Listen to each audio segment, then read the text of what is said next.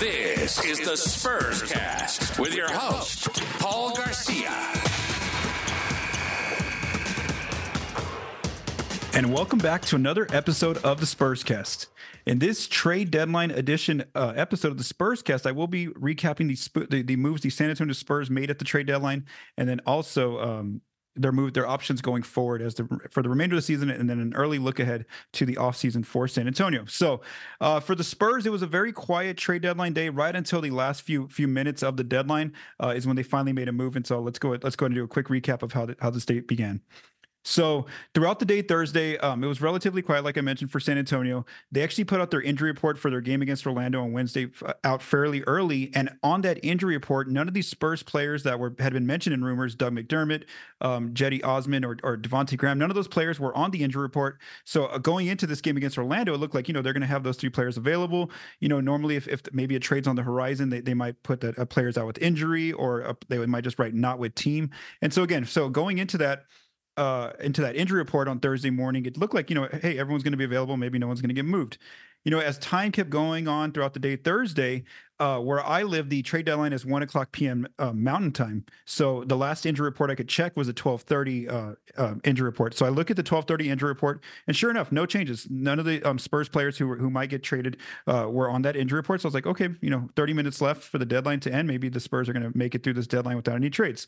Well, nope. Within like the last 20 minutes, Adrian Wojnarowski of ESPN uh, reported that the Spurs are, uh, had agreed to a deal with the Indiana Pacers to move Doug McDermott to Indiana in exchange for Marcus Morris uh, Sr., who's getting moved from Philly to Indiana, and then uh, also a 2029 second round draft pick from the Clippers um, and cash as well for Doug. So again, this trade, as I'm recording this now at 2:37 Mountain Time, this trade isn't actually official yet. The Spurs haven't set out their press release. I'm waiting for that to happen. If it happens, I will. While I'm in, while I'm recording, I have my phone by my side, so I'll definitely read whatever details the Spurs put out.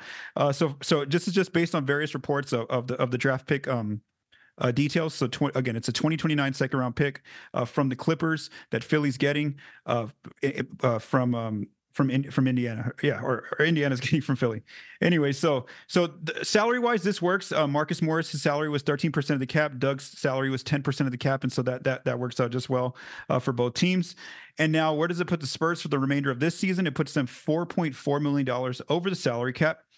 Shams Charania of the Athletic and also Jeff McDonald of the San Antonio Express News both reported that the Spurs uh, may not keep Morris on the books uh, for this for the remainder of the season. They might they may either look at a buyout for him or just waive him flat uh, with his I think it's like seventeen million dollar contract so that he can go you know go sign um, with a with a playoff level contender and obviously you know the Spurs um, uh, you know they're, they're more so in that developmental phase. They're not looking to add any kind of veterans to their team. So this makes this makes sense why they're going to probably waive morris. He may not be a spur for long um, um, marcus morris senior.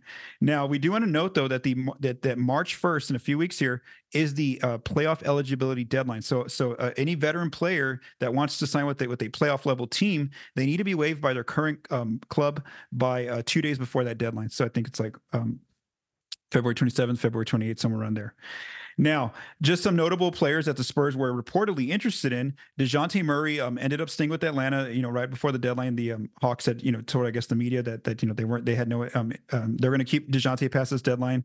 Tyus Jones, who the Spurs were interested, in, who plays with the uh, Wizards.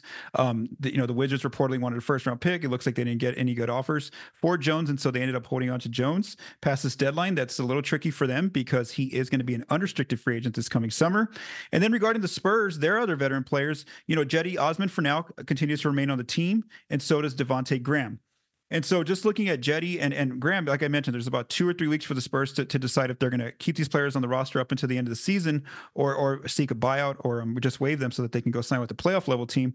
I, I I just don't think right now that Cedi would be a player that they want to move. Again, if they if they weren't able to, to move him on, at the at the trade deadline, he's been a, a key part of their team. He's gotten a lot of heavy minutes w- w- off the off the bench with this with San Antonio. He's really fit in. Um, and so I think Cedi will probably end up making it to, toward the all the way to the end of the season. Um, and then regarding Devonte, normally I would say yes. You know, they they would just buy him out because again, um, you know, he hasn't played at all really. He's just he's only got spot minutes whenever it's kind of a blowout. Uh, but the reason why they may still hold on to him, um, up up until the end of the season is because he still has a partial guarantee on his contract for next season. Uh, I don't remember the date that it is. It's, it's either in late June or, or early July. And so basically, they may want to hold on to Devonte up until the end of the season. Then when when teams are you know once the playoffs start, teams can that, that, are out of the playoffs, like the Spurs will be, they can start making some more trades before the, the draft comes or around draft time. And so maybe if they maybe they might hold on to, to Graham just to see maybe there's someone out there that wants to take on his contract right before they have to waive him in either late June or early July. So that's why I could see both Cedi and um, Devonte staying on the team up until the end of the season. But again, if they want to give those players their their, their chance to go try to win a ring or go sign with the, with the playoff level team, then maybe they do pursue a buyout with either of those players in these next two to three weeks, or um, just waive them flat out, and that way those players can become um, unrestricted free agents and end up signing with the playoff level team. So again, again, Doug was the player that got moved, and the Spurs likely are opening up a roster spot by by um, by waiving or buying out um, Marcus Morris's contract. So now the next question that comes to mind is, you know, if the Spurs do indeed waive Morris, that's going to open up a roster spot. And so, what are they planning to do with that roster spot for the uh, the remainder of the season? So there's there's a, there's a few options here that they have. Uh, one of the players that a lot of Spurs fans are excited for, if if um again if the Spurs have interest, again I haven't seen any, any substantial reporting that the Spurs have any interest in this player, is that on Thursday before the deadline ended, the Detroit Pistons um um uh, there was reported that they are going to waive Killian Hayes. Now he hasn't officially been waived yet, but again, we do expect that to happen. So if Hayes gets waived, um, let's just say the Spurs had um, interest in him. Here are the ways that they could try to acquire him or, or add him to the team. So um, they cannot they the, for those 48 hours that that um, Hayes would enter um, uh, waivers. He, he, the Spurs, from what I, from the research that I've done, they cannot add him to the team by by claiming him off waivers. And here's the reason why: his contract is too much. It's at 7.4 million dollars right now. And uh, the Spurs, um, they they do have a disabled player exception of 1.3 million for Charles Bassey's injury, but again, that's not enough to to claim him into that into that waiver uh, at 1.3 million, 7 7.4 versus 1.3 million.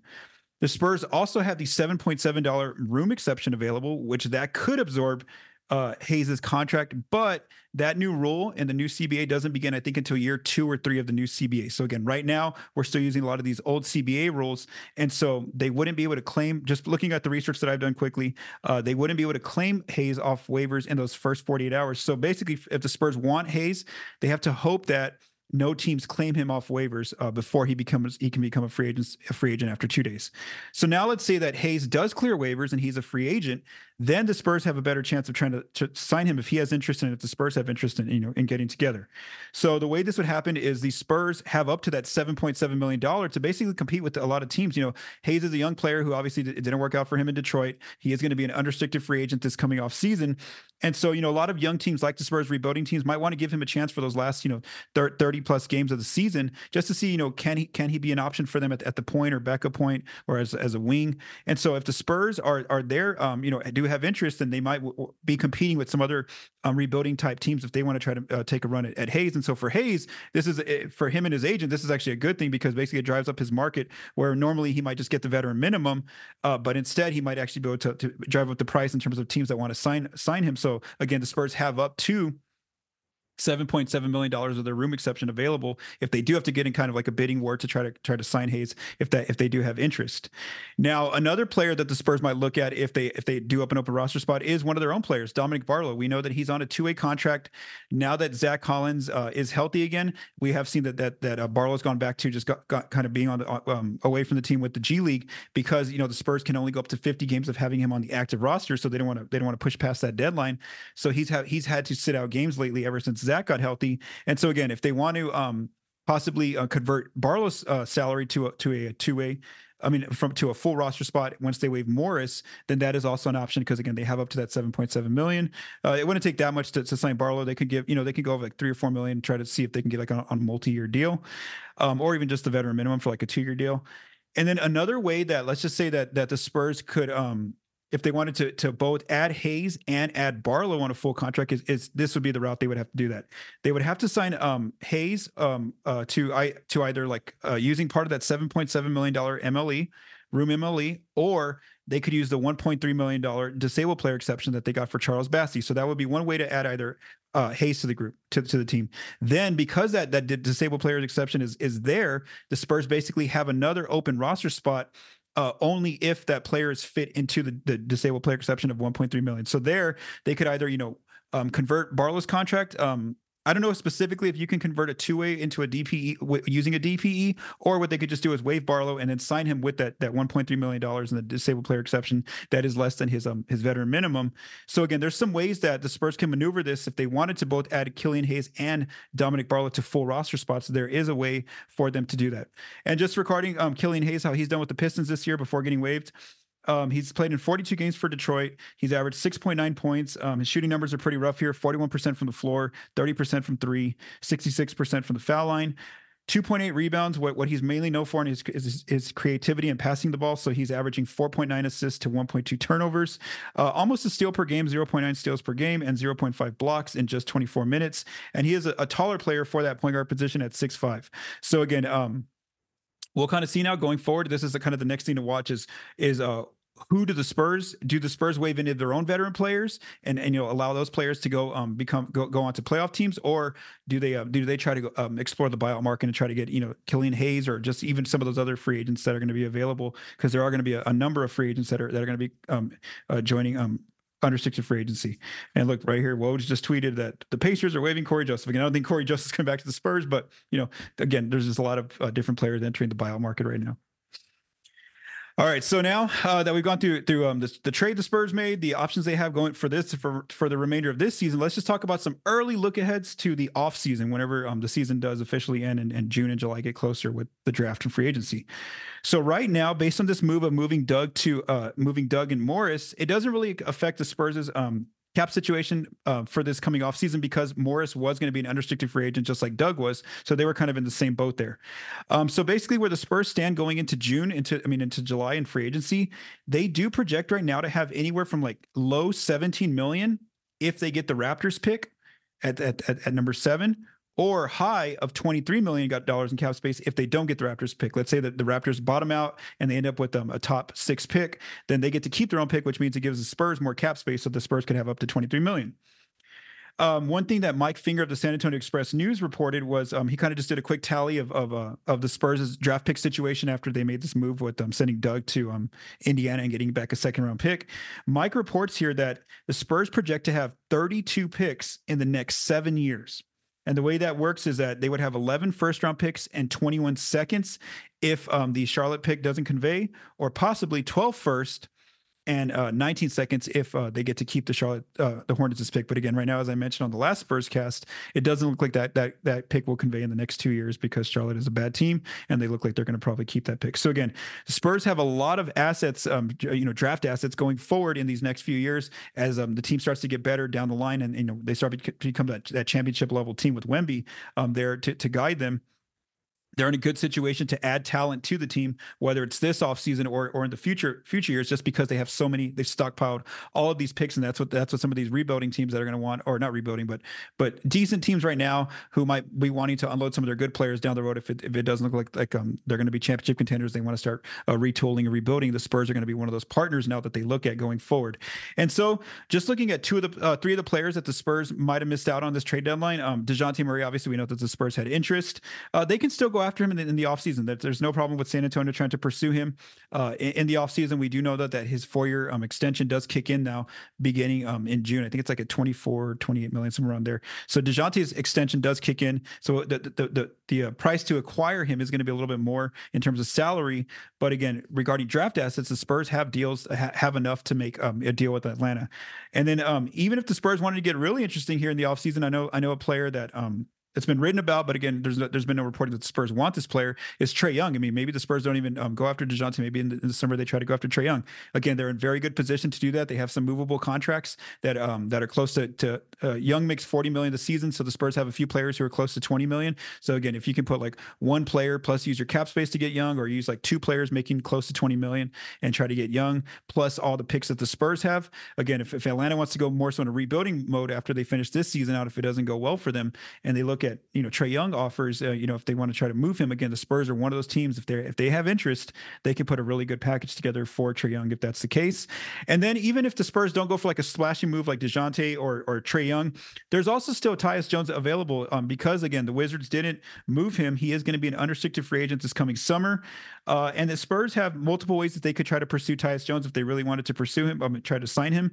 They could either use the room MLE that they're going to have this coming summer, or all that cap space that they have, that 17 to like 23 million. They could try to find a decent range there for for Tyus Jones if they want him.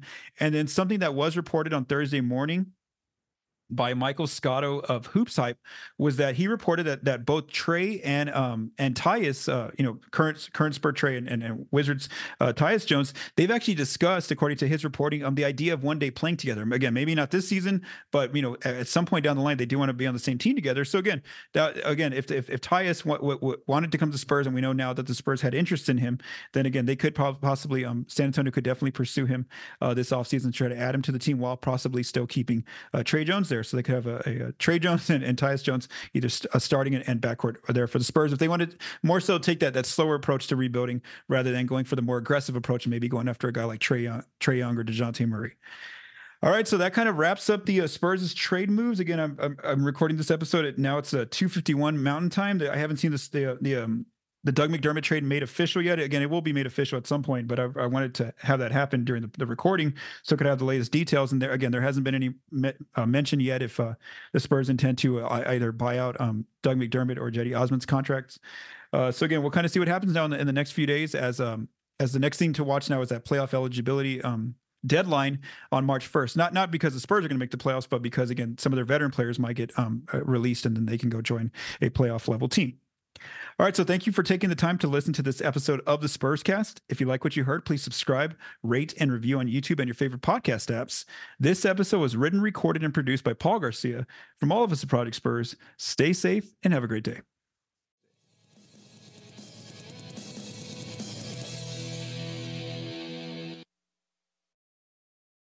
BetMGM has an unreal deal for sports fans in Virginia. Turn $5 into $150 instantly when you place your first wager at BetMGM. Simply download the BetMGM app and sign up using code Champion150. Then, place a $5 wager on any sport. You'll receive $150 in bonus bets, regardless of your wager's outcome. And if you think the fun stops there, the King of Sportsbooks has plenty of surprises in store. Check out daily promotions, same game parlays, live bets, and so much more. Download the app in Virginia today and get $150 in bonus bets instantly from your first wager only at BetMGM. BetMGM and GameSense remind you to play responsibly. See BetMGM.com for terms. 21 plus only, Virginia only. New customer offer. Subject to eligibility requirements. Rewards are non withdrawable bonus bets that expire in seven days. Please gamble responsibly. Gambling problem? Call 1 800 Gambler. Promotional offer not available in Washington, D.C.